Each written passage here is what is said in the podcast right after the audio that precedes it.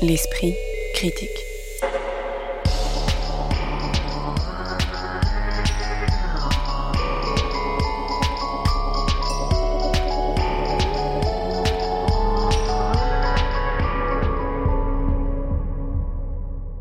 Mediapart. Joyeux Noël à toutes et à tous. Peut-être aurez-vous trouvé sous le sapin l'un des trois livres dont nous parlons dans l'esprit critique de ce jour, consacré à la littérature. En tout cas, vous saurez d'ici moins d'une heure s'il vaut la peine de lire ces trois livres qui ont tous pour toile de fond la violence de la guerre ou du terrorisme. On évoque aujourd'hui d'abord Le Mage du Kremlin de Giuliano da Empoli qui a failli obtenir le Goncourt et se retrouve avec un grand prix de l'Académie française dont on se demandera s'il signale une écriture académique. Puis la republication en folio d'un texte saisissant de Louis Guillou sur son expérience de traducteur pour l'armée américaine en 1944 pendant laquelle il découvre à la fois la ferveur démocratique et les tendances racistes de ses libérateurs, et enfin l'ultime et épais roman de l'écrivain espagnol Javier Marias intitulé Thomas Nevinson.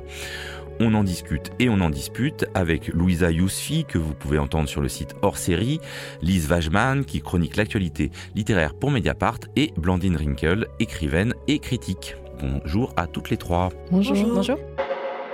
Le Mage du Kremlin est le premier roman de Giuliano da Empoli, conseiller politique d'origine suisse et italienne, qui a déjà publié plusieurs livres, mais jusqu'ici seulement des essais. Le roman, publié chez Gallimard, se trouvait sur la dernière liste du Goncourt et faisait figure de favori, mais les jurés se sont ouvertement divisés. Il a finalement été coiffé au poteau par le récit de Brigitte Giraud, aidé aussi par le fait que le Mage du Kremlin avait quelques jours avant la proclamation du Goncourt obtenu le Grand Prix de l'Académie française. Le roman euh, raconte la façon dont Vladimir Poutine accéda au Kremlin et exerça alors son pouvoir de la guerre en Tchétchénie jusqu'aux Jeux olympiques de Sochi, à travers le récit qu'en fait au narrateur Vadim Baranov, ancien producteur de télé-réalité devenu l'éminence grise de Poutine, le mage du Kremlin ou le nouveau Rasputin. Le personnage est inspiré de Vladimir Surkov, ancien conseiller de Poutine, notamment sur l'Ukraine, aujourd'hui à peu près disparu des radars. Et ici, l'alter ego de fiction de Surkov croise des personnages bien réels et désignés par leur véritable nom, de Poutine bien sûr à Boris Berezovsky en passant par l'homme d'affaires Mikhail Rodorkovsky. Euh, le livre pourtant publié à la mi-avril dernier et donc écrit auparavant, nous arrive chargé de la réalité de la guerre déclenchée par euh, Poutine en Ukraine et il a été largement donc lu comme une plongée dans le système de pensée, la pratique du pouvoir euh, du maître du Kremlin qui demeure pour le coup une boîte noire. Est-ce que cette littérature parvient à donner accès à un monde et à un cerveau sur le sur lesquels à la fois les journalistes et même les services secrets se cassent aujourd'hui les dents, euh, Louisa Yousfi? Moi, non, je dirais non. En fait, je m'attendais un livre politique, c'est comme ça qu'on nous le présente même un grand livre politique sur, sur la, la Russie. Et en fait, je dois dire que je me suis retrouvée avec ce que j'appelle plutôt une série documentaire Netflix, en fait. Hein. Euh, c'est vraiment. Ah, il y en a des bonnes, il y en a bonnes. non, mais voilà, et c'est une bonne série documentaire Netflix par ailleurs. Hein. c'est très accessible, c'est entraînant. Il y a la petite musique euh, avec l'interview euh, dans l'ombre. Enfin, je veux dire, il y a quelque chose qui fonctionne, ça c'est. Mais c'est politiquement suspect, comme beaucoup de séries documentaires Netflix. c'est clair aussi. Mais du coup, simplement, ce qu'il faut dire, c'est que c'est un portrait. Alors, c'est un portrait euh, de la Russie post-communiste à très gros traits. Donc euh, après, c'est dit très grand trait, mais même à trop gros traits. Hein, voilà. En fait, j'ai le sentiment d'une revue de presse, hein, d'une espèce de montage comme ça, d'une revue de presse d'éléments factuels qu'on avait tous plus ou moins, voilà, auxquels on avait plus ou moins accès. Et euh, oui, on nous promet les dessous de l'ère Poutine ou les dessous du Kremlin, et en fait, en fait, on a la surface, on, a, on, est à la surface complète. Rien n'est élucidé. on n'a pas du tout accès aux arcanes intimes du pouvoir.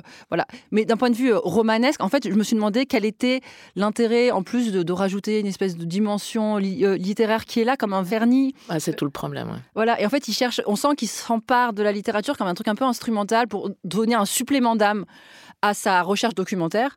Mais c'est pas ça en fait la littérature. Ça, ça ne fonctionne pas euh, sous cette forme-là, quoi. Lise ou Blandine bah, je, je, trouve que quand même on comprend quelque chose des mécanismes du pouvoir et en fait pas spécifiquement peut-être du pouvoir euh, russe ou de ce qui se passe en Russie. Peut-être aussi qu'on en attend beaucoup parce qu'on le lit à l'aune de, de la guerre en Ukraine, on le lit à l'aune de l'actualité euh, politique. Mais après, sur les mécanismes, de ce que c'est qu'un mécanisme de pouvoir le mécanisme de cours, en fait, surtout, de, cours autour du pouvoir.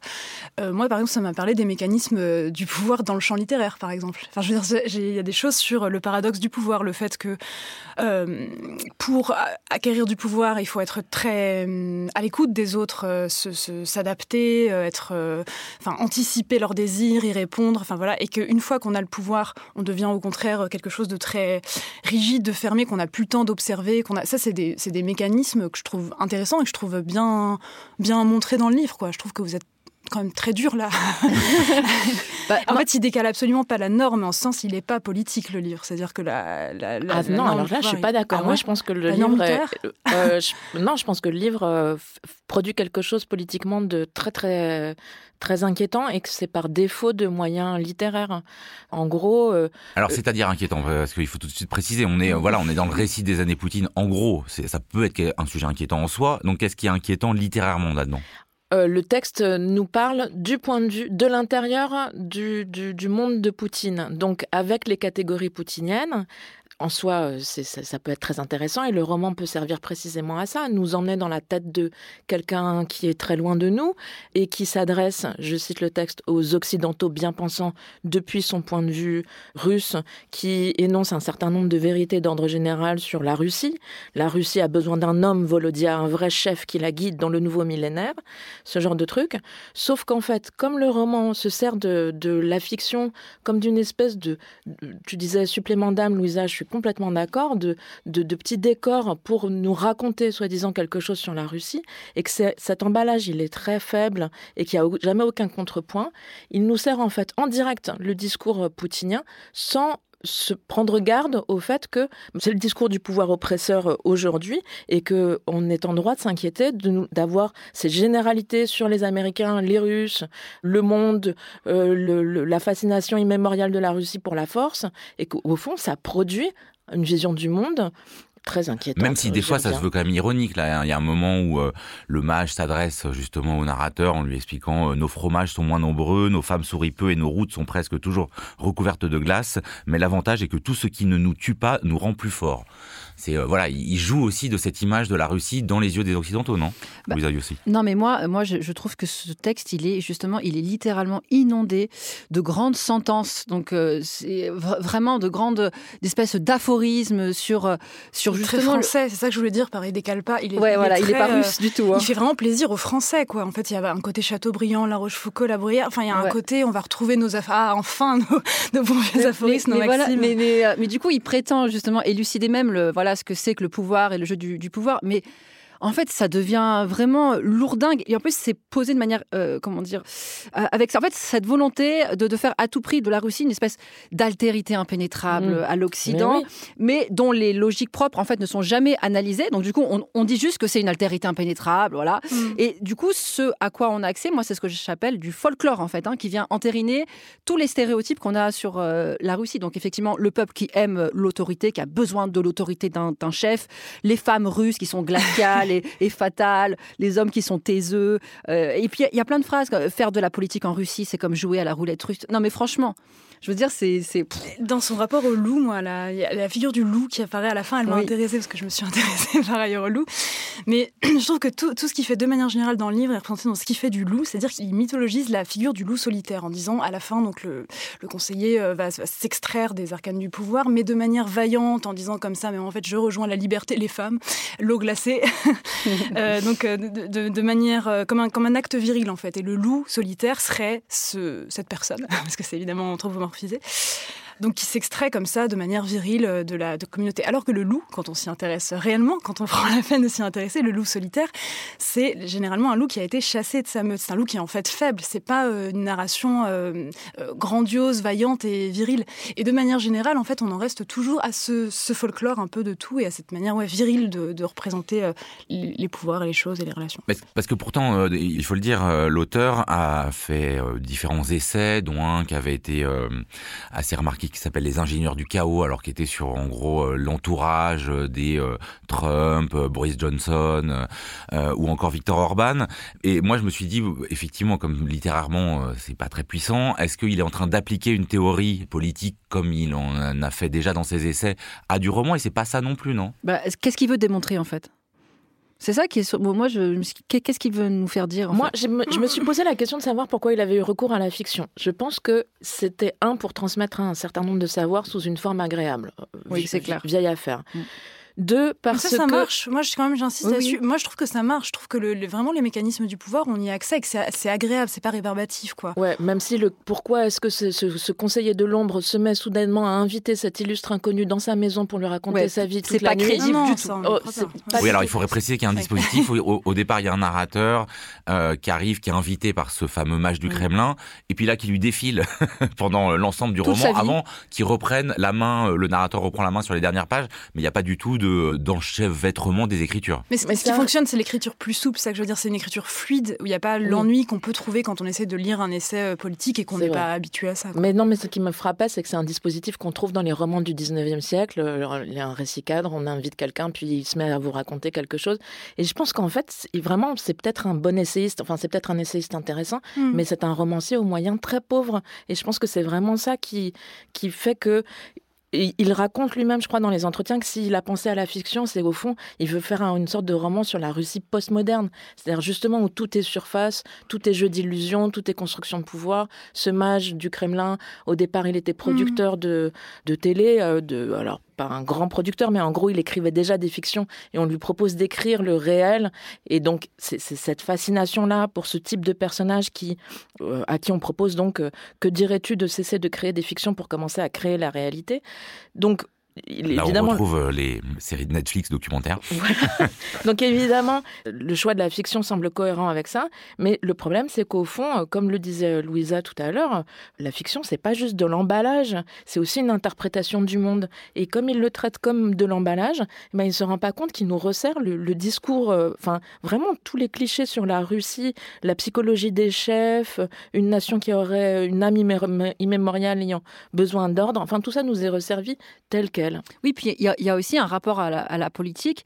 En fait, il parle de la politique, mais pas du politique. En fait, on a l'impression que la politique, c'est que Hmm. des espèces de petits arrangements entre, entre hommes, un petit groupe d'hommes euh, derrière des rideaux tirés. C'est ça la politique. Donc en fait, il n'y a jamais de mouvement du peuple. Il n'y a, pas de peuple en fait. hein. C'est que des petits, euh, voilà, des, des communicants et des hommes de pouvoir. Parce que c'est un livre sur un milieu, je pense pas que c'est un livre qui se prétend lui-même euh, politique, c'est un, Mm. c'est un livre sur un milieu sur- aussi, oui. politique, quoi. Et sur un milieu de pouvoir, en fait, de manière générale. Encore une fois, je pense qu'on peut le lire pour décrypter plein d'autres milieux où il y a des logiques de pouvoir. Mais même justement sur ce choix de décrire le pouvoir, comme quand même avec le conseiller de l'ombre, Mm. qui euh, alors ne tire pas les ficelles, c'est pas ça, mais, euh, Mais il peut-être conseille pas. c'est un, un peu euh, un peu vieillot quoi, Mais comme, il euh, conseille comme, comme même idée. pas. Non, mais c'est ça qui est incroyable, c'est que on se dit, ah, voilà, donc l'intérêt de, de ce personnage, c'est qu'il va nous révéler quelque chose qui est de l'ordre de l'intimité. Comme il a noué une relation particulière avec Poutine, on s'attend à ce que cette relation, voilà, elle apporte quelque chose de novateur, un truc, voilà. Mais en fait, on se rend compte que sa, sa relation, elle est nulle avec Poutine. Et en fait, il n'a pas réussi. euh, je veux dire, il- déjà, il n'a pas, il ne le conseille pas parce qu'il passe son temps à dire que finalement, euh, Poutine, il fait ce qu'il veut. Bon, voilà, et que euh, et qu'il n'arrive pas à, à- à pénétrer son, son âme, quoi. Que ça, ça reste une espèce de bloc de glace. Et donc, du coup, on se dit, bah, quel intérêt va nous avoir. euh, Est-ce que c'est pas justement ce qu'il veut montrer, à savoir la, la vanité, le fait que les, ces logiques, ces mécanismes de pouvoir reposent en fait sur des choses très vaines et très théâtrales Et le conseiller, il me semble qu'il a choisi celui-ci spécifiquement parce qu'il a fait des études de théâtre, parce qu'il a un côté justement mage, magicien, parce qu'il montre que tout n'est que euh, mise en scène et que justement il n'y a rien de vraiment politique. Quoi. Oui, mais alors à la limite, j'aurais trouvé ça intéressant si on avait vu une évolution en fait. C'est-à-dire qu'en fait, dès le départ, c'est déjà le cas. C'est-à-dire que Poutine apparaît déjà comme quelqu'un de fermé et de complètement hermétique, Mm, un, peu, vrai. un peu autiste. Ouais. Donc du coup, on ne voit pas à quel moment le, pouvoir l'a fait, transformé. Il a Ouais. toujours été comme ça en fait. Donc, enfin, je sais pas, je trouve pas que le. Donc je disais en introduction que les jurés Goncourt s'étaient divisés. De toute façon, vous êtes trop jeune et trop femme pour être au jury Goncourt, mais on voit de quel côté vous êtes. Mais. Le mage du Kremlin, signé Giuliano da Empoli, c'est publié aux éditions Gallimard. L'esprit critique. Mediapart. C'est rare dans l'esprit critique, mais nous parlons maintenant d'un livre de poche et d'un auteur mort, en l'occurrence Okejo de Louis Guillou, né en 1899 à Saint-Brieuc et mort en 1980 dans cette même ville, avant tout connu pour son roman Le sang noir, récit d'une journée de l'année 1917 dans une ville de province en arrière du front dans laquelle exerce le professeur de philosophie Merlin, surnommé Cripure, en référence à la critique de la raison pure. Ici, la guerre qui sert de décor pas si lointain et non pas la Grande Guerre, mais la Seconde Guerre mondiale. Dans ce bref récit, republié aujourd'hui par Folio, dans sa petite collection de textes à 2 euros, avec une préface inédite de l'écrivain Éric Villard, Louis Guillot fait le récit de son engagement en 1944 en qualité d'interprète par l'armée américaine. Celle-ci a fraîchement débarqué sur le sol français, la Bretagne, à l'exception de Brest, est libérée, et les compétences en anglais de Louis Guillou sont utilisées pour participer aux enquêtes sûres et au jugement d'eux, Accusé le plus souvent d'avoir violé des paysannes. Cette justice auxiliaire et d'exception est aussi une justice expéditive qui, tout en respectant le droit, n'hésite pas à appliquer la mort par pendaison Or, il se trouve qu'elle ne juge et ne condamne que des Noirs, suscitant le trouble chez l'écrivain. Alors, euh, je parlais du trouble de Louis Guillaume, mais il y a aussi euh, peut-être, euh, alors c'est pas le même trouble, mais celui de, devant laquelle se situe le lecteur ou la lectrice. Devant quel type d'objet littéraire est-on, Lise Wajman En effet, on peut, on peut se le demander. Alors déjà, peut-être dire un mot quand même de Louis Guillaume, dont moi, je, je, ne connaissais rien, alors qu'il a eu le Grand Prix de l'Académie française. voilà qui n'est pas, euh, d'après notre première euh, toujours, euh, échange, forcément une référence. Mais admiré par Sam Proun, par Pierre Lemaître, par Éric Vuillard. Et je me demandais pourquoi je n'avais jamais lu ou entendu parler de cet écrivain qui, socialiste, fils de cordonnier de Saint-Brieuc, qui a le souci de décrire des vies laborieuses, ignorées par une certaine littérature bourgeoise, qui a toujours été d'une grande intégrité. Et je me suis dit, c'était peut-être une espèce de Jules Vallès du XXe siècle, donc complètement à contre-temps, mais c'est aussi qu'il a toujours refusé d'être rattaché à un courant. Et peut-être que, au fond, Okejo relève euh, et s'inscrit aussi dans ce refus d'appartenir à un certain type de littérature. C'est à la fois de la littérature testimoniale, puisque visiblement il, se, reprend des éléments qu'il a vécus, et il y a même eu un livre autour de ce, travail qu'il a effectué lui-même comme interprète, un livre d'Alice Kaplan qui est paru chez Gallimard en 2007.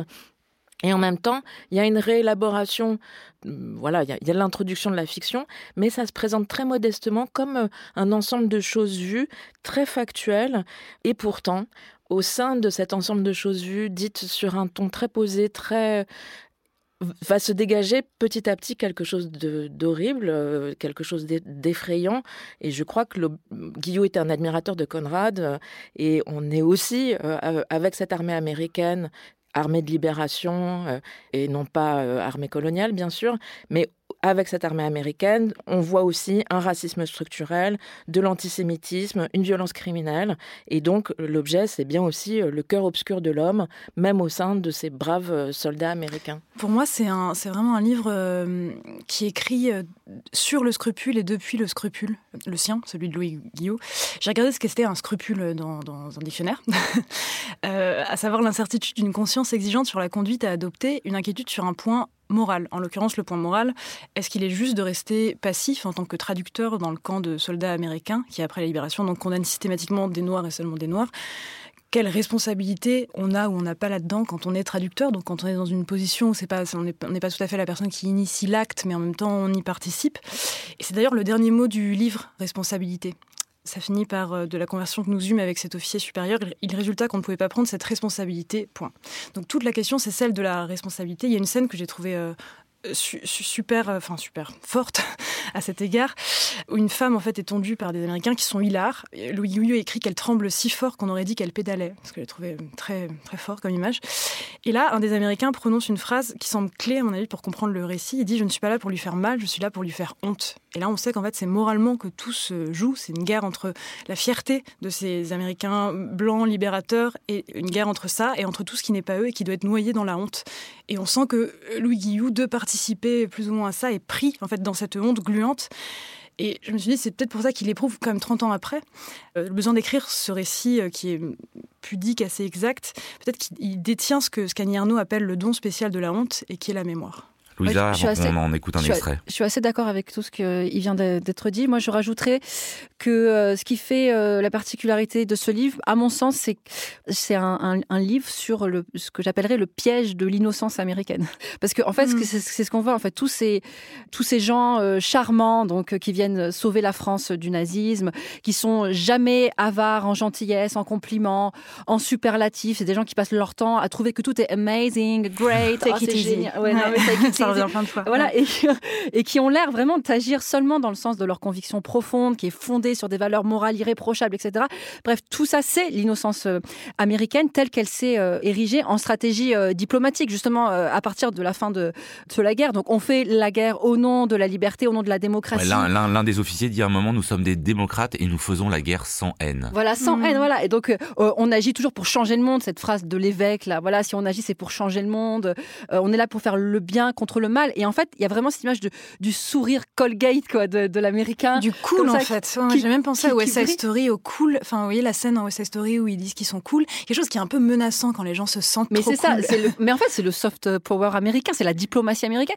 Et effectivement, ce sourire Colgate, il finit par grimacer. Je veux dire, il montre mmh. les dents en fait. Hein. C'est le soft power dont on a l'impression mmh. qu'il est même euh, quasiment naturel, enfin qu'il n'est pas euh, formulé comme tel. Mais, c'est ça qui est, fort, c'est que on là, ce qui montre, c'est que c'est pas seulement comment dire une stratégie euh, machiavélique, mmh. que c'est des hypocrites, c'est que c'est une vraie culture, c'est une véritable. Oui, parce qu'en même temps, il y a la beauté de cette, cette nation très jeune, ces jeunes gens qui croient vraiment à la démocratie, qui sont vraiment cordiaux, euh, qui passent leur temps à distribuer euh, du riz, du cacao, du tabac, des cigarettes, des chewing-gums, du Nescafé, des bonbons.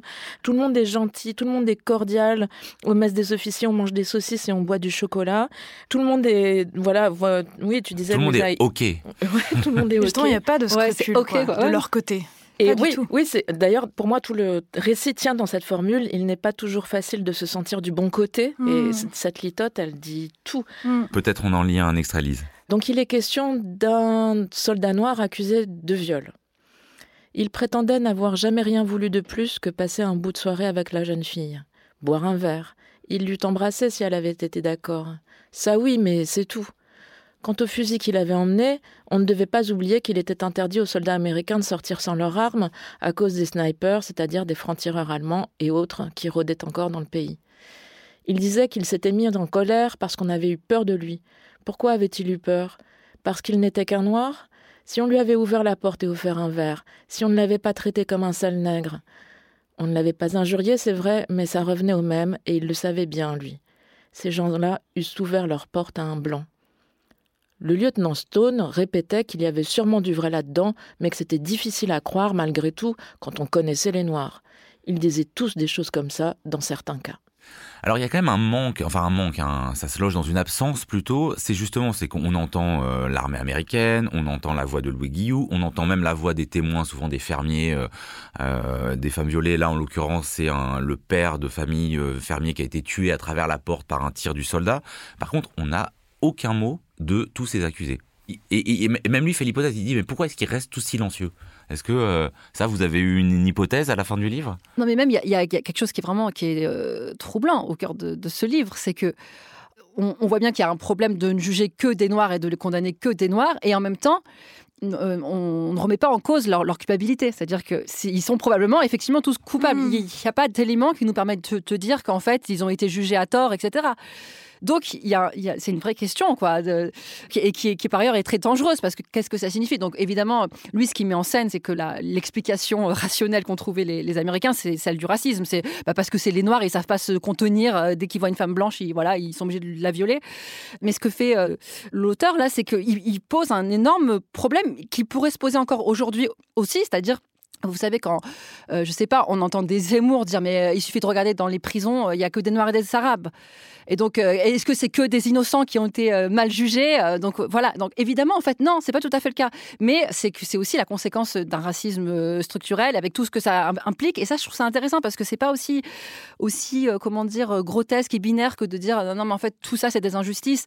Il y a quelque chose qui va creuser au cœur de ce que c'est que le racisme structurel et ce que ça crée? Et ce que ça fait? Voilà. après, là, il y a aussi un moment, on voit un, blanc être jugé, mais être relaxé. Être relaxé aussi, voilà. Bien sûr, il y, a, une injustice niveau oui, le seul moment, c'est à la fois un blanc et un officier. C'est pas un simple GI. Euh. Et un ogre, je crois qu'il le qualifie euh, d'ogre. Moi, non. non, mais justement, dans le qualificatif euh, d'ogre et de manière générale dans son écriture, parce qu'on n'a pas tellement parlé là de son style, il y a quelque chose d'un peu mystérieux. Parfois, ça finit soudain, un chapitre finit par des hennissements de cheval ou les, cheveux d'une femme tondue qui, qui volent un peu comme des plumes d'oiseaux. Enfin, il y a des images comme ça, soudain, très fortes et très. Un chat, il dit un chat pour présenter le premier accusé noir. Ah ouais. même chat. Il, dit, alors, et l'accusé, un chat. Et hum, là-dedans, je trouve qu'il y avait quelque chose de dans cette suspension et cette espèce de mystère aussi. Et quand je dis suspension, c'est que parfois il y a vraiment aussi des points de suspension. Il y a des ellipses, hop, on passe à autre chose, et il ne force pas le lien euh, entre deux scènes. Voilà, il ne force pas. Et je mm. pense que c'est une manière de dire euh, que, enfin, manière de, ne pas vouloir être autoritaire avec sa propre mémoire, avec la langue, et manière de laisser et avec nous. C'est ce que je trouve très beau dans le texte, c'est justement ce silence, c'est-à-dire que au fond, le personnage du traducteur n'a pas d'autre existence que celui d'être traducteur. On ne saura rien de lui en mm. dehors. Il apparaît avec la demande de l'armée américaine. Il disparaît à la fin quand l'armée euh, repart vers le nord. Donc il a un pur rôle de médiation. Et le, le Joe du titre OK Joe, c'est le chauffeur. Et donc c'est celui qui conduit. Et il n'est rien d'autre lui-même que celui qui conduit et qui regarde. Et il va nous décrire un certain nombre de scènes dont il ne nous dira jamais euh, ça, raconte ça. Il nous laisse fabriquer, nous, quelque chose dans l'accumulation bah, des condamnations à mort des Noirs. Et il pose juste la question, mais pourquoi toujours des Noirs, Bob? Et dans l'accumulation aussi des, violences faites aux femmes, parce que c'est saisissant. Mm. C'est-à-dire, il y a des viols, une scène de tonte, un policier français qui raconte qu'il a interrogé une femme pour une drôle d'affaire et qui s'exclame Je suis pas arrivé à la faire pleurer, des prostituées allemandes restées sur le carreau qui paradent dans des robes euh, criardes. Il y a tout un ensemble de femmes. Et c'est pareil, il ne nous dira pas ah, C'est horrible, vous voyez comment la violence des hommes se déchaîne, même au moment de la libération, sur les femmes. Mais en, en peignant comme ça un certain nombre de scènes, ça compose un tableau euh, saisissant. Dans sa préface, euh, Éric Vuillard dit ceci Pour écrire un livre, il faut parfois 30 ans, le temps de subvertir les formes existantes, le roman, le reportage, l'autobiographie, le temps de saisir au plus près de la phrase que l'imagination et le réalisme, que la fiction et le récit ne sont pas les catégories déterminantes, n'offrent aucun recours, que seule la narration et l'écriture promettent une forme de dénouement aux contradictions qui tourmentent, aux scrupules qui empêchent. Donc il fait un peu de, l'écart entre le moment où euh, Louis Guillou a vécu cette expérience et le moment où il écrit vraiment le livre, une clé d'interprétation, peut-être aussi dans ce que vous décriviez, euh, Blandine, sur euh, le fait que bah, des fois ça s'arrête, c'est des petits morceaux, des points de suspension. Est-ce que euh, vous partagez ce constat, Louisa Youssi bah, En tout cas, ce que je, lis là, c'est que il nous laisse ce livre avec l'idée que donc on est au sortir de la guerre, donc ça va être la fin du nazisme, etc. La parenthèse de Vichy va se refermer. Et en fait, il nous laisse avec l'idée qu'en fait, cette parenthèse, elle, ne va pas du tout se, refermer hein, et qu'elle va pas emporter avec elle tous les démons de l'histoire. Qu'au contraire, il va y avoir une espèce de continuité pernicieuse du mal qui est toujours là et qui va avoir cette particularité à partir de maintenant, avec cette figure de, charmant, de l'américain charmant, irréprochable, etc. Cette particularité euh, sournoise, s'emprunter cette fois-ci une espèce de, masque du bien, donc une espèce de totalitarisme du bien qui entre en marche, quoi. Et, euh, en fait, c'est glaçant parce que voilà. Donc effectivement, quand on le lit aujourd'hui, euh, avec le recul, etc., on, voit à quel point c'était juste, à quel point on, est, on est en plein dedans. Je veux dire, au nom du bien, tout ce que l'empire américain a produit comme désastre, c'est saisissant. Ok Joe de Louis Guillou, cela vient d'être republié dans la collection de poche Folio et c'est disponible pour seulement 2 euros avec une préface d'Éric Vuillard. L'esprit critique. Mediapart. Thomas Nevinson est le titre du dernier livre de Javier Marias et un des noms de son personnage principal qui en possède plusieurs puisqu'il évolue dans le milieu de l'espionnage. Ce roman traduit de l'espagnol par Marie-Odile Fortier-Massec est le dernier et ultime livre de l'écrivain, traducteur et chroniqueur qui était Javier Marias puisque ce dernier, longtemps placé sur la liste des nobelisables, est mort d'une pneumonie subite en septembre dernier à l'âge de 70 ans. On retrouve ici plusieurs des thématiques qui ont tissé la littérature de Javier Marias, l'importance de la langue anglaise, le monde de l'espionnage, le motif de la trahison, qui traverse une grande partie de ses livres et que l'écrivain ancre dans la façon dont son père, un républicain espagnol, avait été dénoncé par son meilleur ami et livré aux phalangistes. Ici, l'intrigue est relativement simple, même si le livre est épais, avec plus de 700 pages. Un ancien espion, longtemps employé par les services secrets britanniques, qui a pensé prendre sa retraite dans son Espagne natale, est recontacté pour une nouvelle mission, repérer qui, parmi trois femmes installées dans une petite ville d'Espagne, pourrait être en réalité une militante de l'ETA impliquée dans un sanglant attentat commis dix ans auparavant. Alors je parle de romans d'espionnage, d'intrigue, mais en même temps il y a peu de surprises, de choses trappes, de, on n'est pas non plus dans une tension euh, dramatique. Comment est-ce que vous comprenez ça, Blandine Drinkel? C'est-à-dire que on est quand même dans, au, départ, on nous dit voilà, il, va s'agir de repérer euh, laquelle des trois femmes serait la coupable, et puis en fait, en fait, on sait tout de suite. on repère vite, ouais. c'est un, oui, c'est un récit d'espionnage. Euh, à la fois assez classique et finalement dans sa longueur pas tant que ça, très bavard en fait, avec néanmoins les, clichés et les plaisirs du genre de, ce récit. Donc des hommes à qui on la fait pas, le goût du mystère, des pseudonymes, le goût des femmes, de la trahison. je pense qu'il faut aimer, aimer le genre quand même pour aimer, aimer le livre, mais ne pas s'attendre pour autant à un rythme d'espionnage. Aux alentours de ne la pas s'attendre au bureau des légendes, quoi. Pardon, aux alentours de la page 500, le chef du héros lui reproche que l'enquête n'avance guère. Hein, D'accord. Après, euh, moi, je suis assez sensible à la, musique de l'écriture de Javier Marias. Alors, c'est pareil, si elle ne marche pas sur vous, il faut arrêter tout de suite de lire parce que, parce que la musique est lancinante, c'est une symphonie, quoi. Ça prend, ça prend. Peut-être que je vais lire un extrait pour qu'on saisisse de quoi il s'agit, parce que c'est vrai qu'il y a une musique vraiment qui lui est propre et qu'on retrouve dans tous ses livres. Je me dis parfois que nos vies entières, y compris celles des âmes ambitieuses et agitées ou des âmes patientes et voraces qui aspirent à jouer un rôle dans le monde, voire à le gouverner, ne sont que le vieux désir réprimé de redevenir aussi indétectable que nous ne l'étions avant de naître, invisible, n'émettant aucune chaleur, inaudible, le vieux désir de garder le silence, de rester tranquille, de rebrousser chemin, de défaire ce qui a été fait et ce qu'on ne saurait jamais défaire. Tout au plus oublier avec peu de chance, si personne n'en souffle mot, effacer les traces qui témoignent de notre existence passée, et par malheur même de la présence et de celle à venir durant un certain temps. Et ça continue comme ça. C'est des phrases très longues, euh, souvent avec des, présents de vérité générale, des virgules à n'en plus finir. Moi, il y a quelque chose qui me touche là-dedans. Il y a quelque chose de, mélancolique euh, qui m'attrape, une sorte de manière de se mettre hors de la vie, de le regarder comme ça de très loin.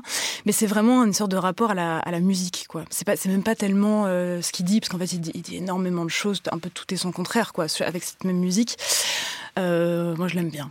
Vous avez été sensible à la musique, euh, Louisa? Bah ouais, bah moi oui, en fait. J'ai trouvé que c'était.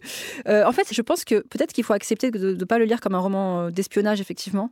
Mais je pense qu'on y renonce assez vite. Hein. On comprend que c'est pas, on n'est pas là-dedans. C'est une fausse piste, en fait. Voilà, on comprend mais, mais c'est une fausse piste qui que quand même, par moment, il se sent obligé d'expliciter. C'est ça qui est, ouais, étrange. En, en, fait, je dirais que l'intérêt, parce qu'en fait, l'intérêt du livre repose pas vraiment sur le suspense, de savoir, ou alors s'il y a un suspense, il est plus, euh, comment dire, sur des considérations euh, morales en fait, plus que sur ce qui va factuellement vraiment se passer, qui, qu'est-ce qu'il va faire, qui est la femme euh, espionne, etc. En fait, c'est vraiment des, un raisonnement éthique et, c'est à cet endroit qu'il il cherche à nous tenir en haleine. Moi, c'est vrai, je le, enfin, je sais pas, mais je le suis, quoi. Je, je me demande comment il va s'en sortir, effectivement, moralement, éthiquement, de ce dit dilemme. Donc, cette question du moindre mal, euh, tuer pour sauver des vies, etc.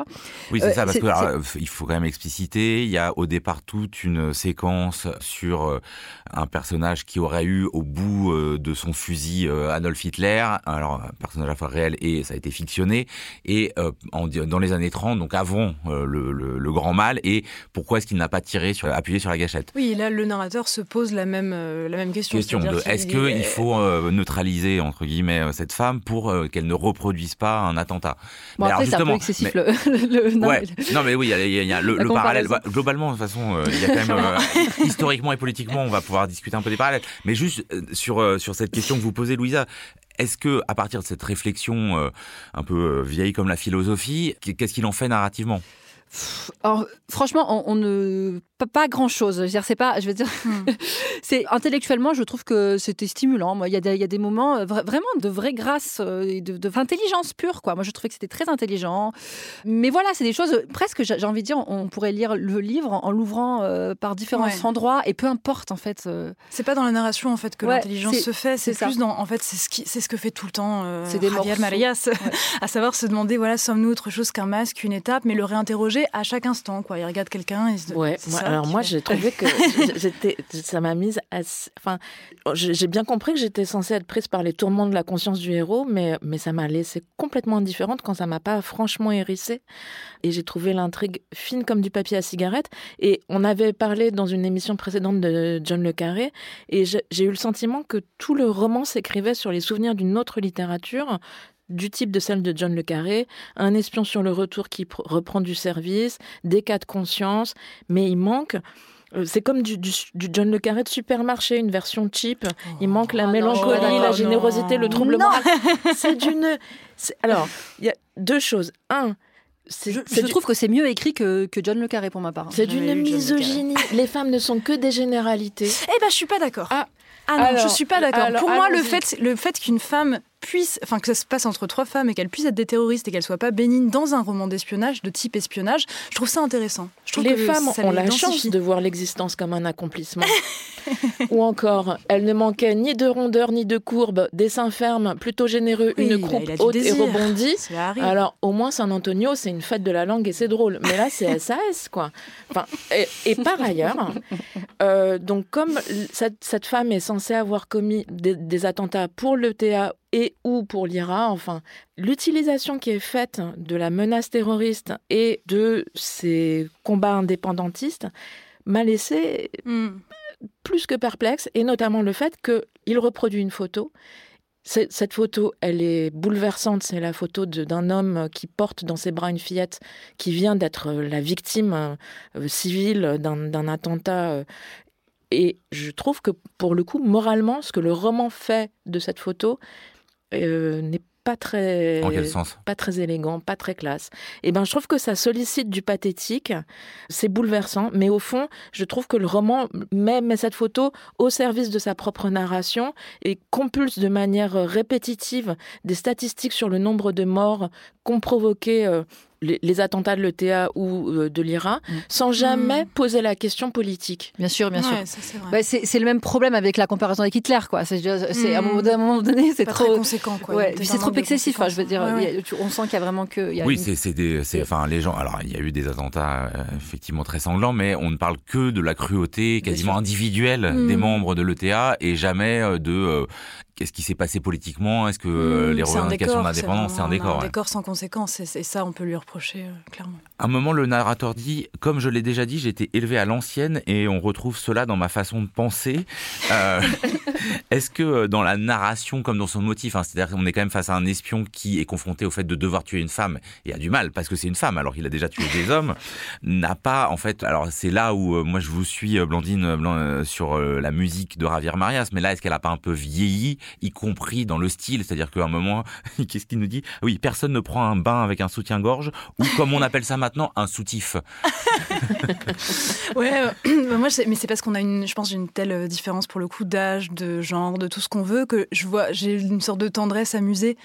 Ça, ça m'agace même pas parce que je- pour moi, c'est vraiment le dernier spécimen euh, d'une espèce en voie de disparition. Donc, euh, Oui, mais alors pour revenir à, euh, à- à l'émission, alors vous n'étiez pas, mais on parlait du roman de John le Carré, il y avait quelque chose d'assez euh, émouvant sur le vieillissement des espions. Là, Mm. euh, c'est à la fois, ça a vieilli, mais c'est peut-être moins émouvant.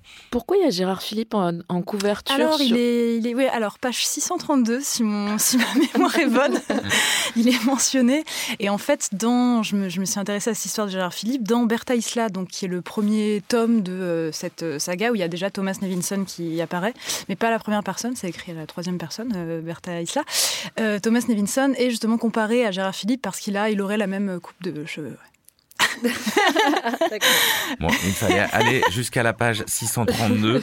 Thomas Nevinson, le dernier livre de Javier Marias, traduit par Marie-Odile Fortier-Massec, c'est publié aux éditions Gallimard.